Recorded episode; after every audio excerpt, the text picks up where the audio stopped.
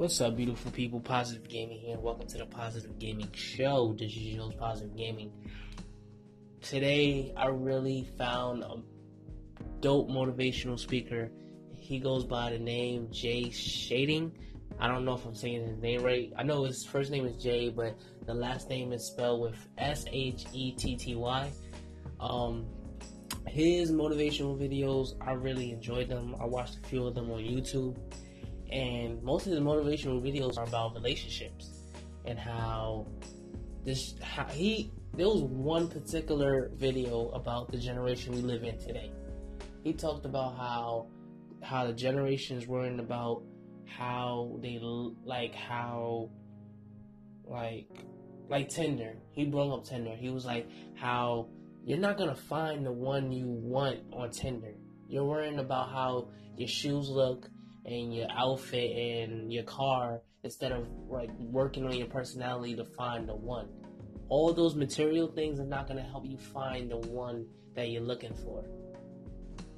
If someone wants you for your stuff and does not really care about you, you have to think about that. He also talked about how if someone left you at the altar, like if you're about to get married and someone left you at the altar, you have nothing to worry about. Because it's better to have someone that left, that was planning that day, planning on leaving since day one. It's better to have someone leave than someone stay and you go do all that pain and suffering. You know? The right people cannot the wrong like the right people can always end up with the wrong person. You know? But the wrong people always end up with the right person. It's it's like it's like yin yang in the situation. Like they always you always hear that saying, "Oh, the good guys finish last." That's not true. They never really finish.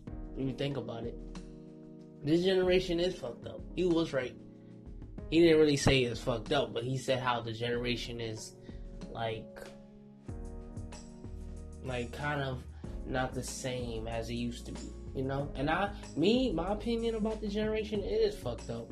Because most of the time, people are just fucking around, going on Tinder, and there's nothing wrong with that, but most most of the time on social media you hear you see these posts that these young beautiful women that can get any guy they want saying oh i'm single I want a boyfriend, oh, this, and the third. But when that one guy, that one guy,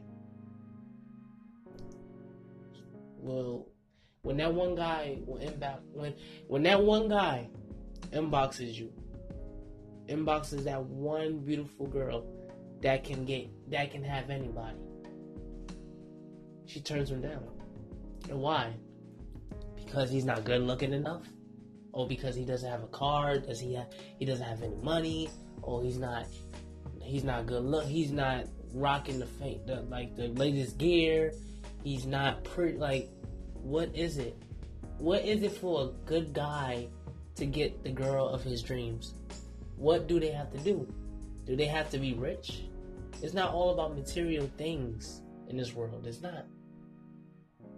Love is something that is is like a weapon. Love is a weapon, you know.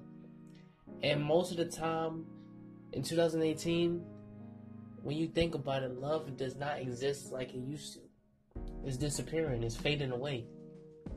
It's mostly all you see on social media. Oh, we're breaking up.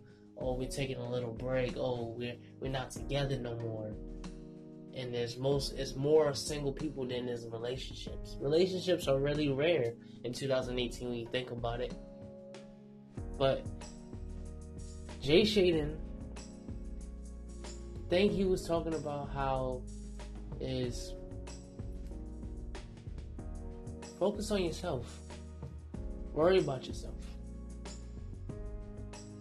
Why are you why are you worrying about how others think about you? Hmm?